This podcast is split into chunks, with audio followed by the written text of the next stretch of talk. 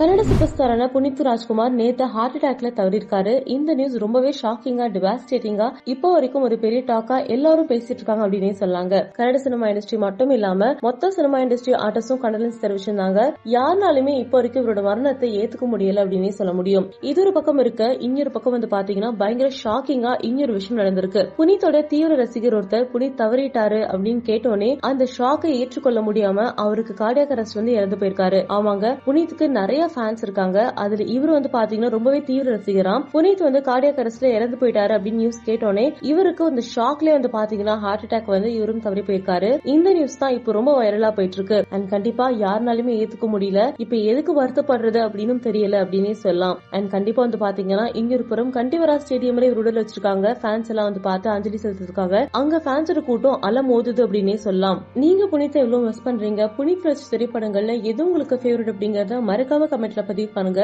மறக்காம சினிரத்துக்கு லைக் பண்ணுங்க ஷேர் பண்ணுங்க சப்ஸ்கிரைப் பண்ணுங்க.